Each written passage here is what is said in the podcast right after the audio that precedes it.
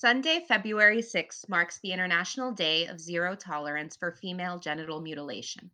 My name is Mai El-Sadany, and I'm the Managing Director and Legal and Judicial Director at the Tahrir Institute for Middle East Policy. Today I'm joined by my colleague, non resident fellow Habiba Abdelal, whose work focuses on sexual and gender based violence in Egypt. A 2014 survey found that 92% of ever married women ages 15 to 49 in Egypt had undergone FGM. However, there has been a noticeable decline among younger women, with rates among girls ages 15 to 19 dropping from 97% in 1985 to 70% in 2015. Habiba, can you tell us a bit about the education, legal, and other steps that Egyptian authorities have taken in the last decade, and particularly in more recent years, to address FGM? Thank you, Mai, for your question. The Egyptian government honestly has constantly been reacting more than acting. The government has amended the FGM law three times. It's always an easy way for the government to issue regulations and harsher penalties than enforcing them and making sure it's really working. It started in 20, 2008 when the state responded to the death of an eight years old kid out of an FGM crime. Lawmakers in Egypt federally discussed the First Amendment of criminalizing FGM. Then it happened again in 2016 and finally in 20, 2021. The government made much progress to the amendment that was issued in 2021. However, they still have the part that allows it for medical reasons, which there are no medical reasons that require this horrible crime. The government the government have been working with the support from the UNICEF and under the guidance of the National Council for Women mm-hmm. and since 2016 the group has created campaigns that raise awareness of the danger of FGM. One such project was the Budur Months uh, radio campaign and knocking doors in June 2019. While those campaigns had some successes, there have been many questions about their effectiveness and whether they considered the root causes of this crime in the Egyptian society.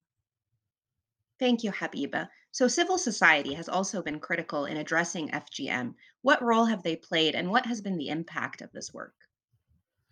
For decades, civil society organizations have been researching lobbying and doing advocacy work fighting FGM. We have a lot of organizations, uh, for example, Tadween and the Egyptian Initiative for Personal Rights, that started campaigning against FGM.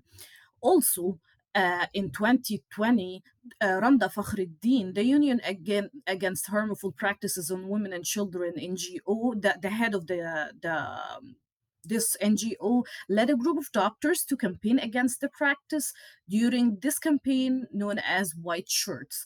The doctors hang up signs that read no to FGM and FGM is a crime in the Cairo metro station, and they had conversations with, with citizens about how danger this crime can be.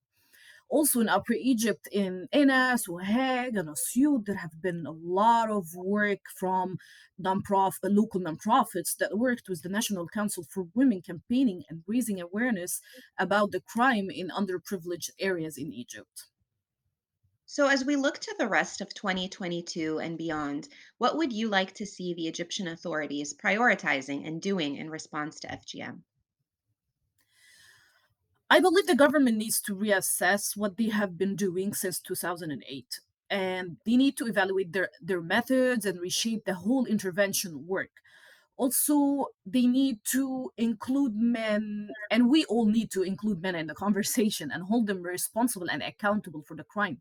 The conversation that FGM is a woman's problem is really problematic, and it has not it hasn't been a practical or an effective approach since we started working fighting FGM. Uh, I think also we need to work on producing knowledge, and the government needs to allow civil society organizations to work freely to do research work and collect actual data that will be helpful for them and for the government to reassess the job that has been done and decide what's effective, what has been effective, and what's not.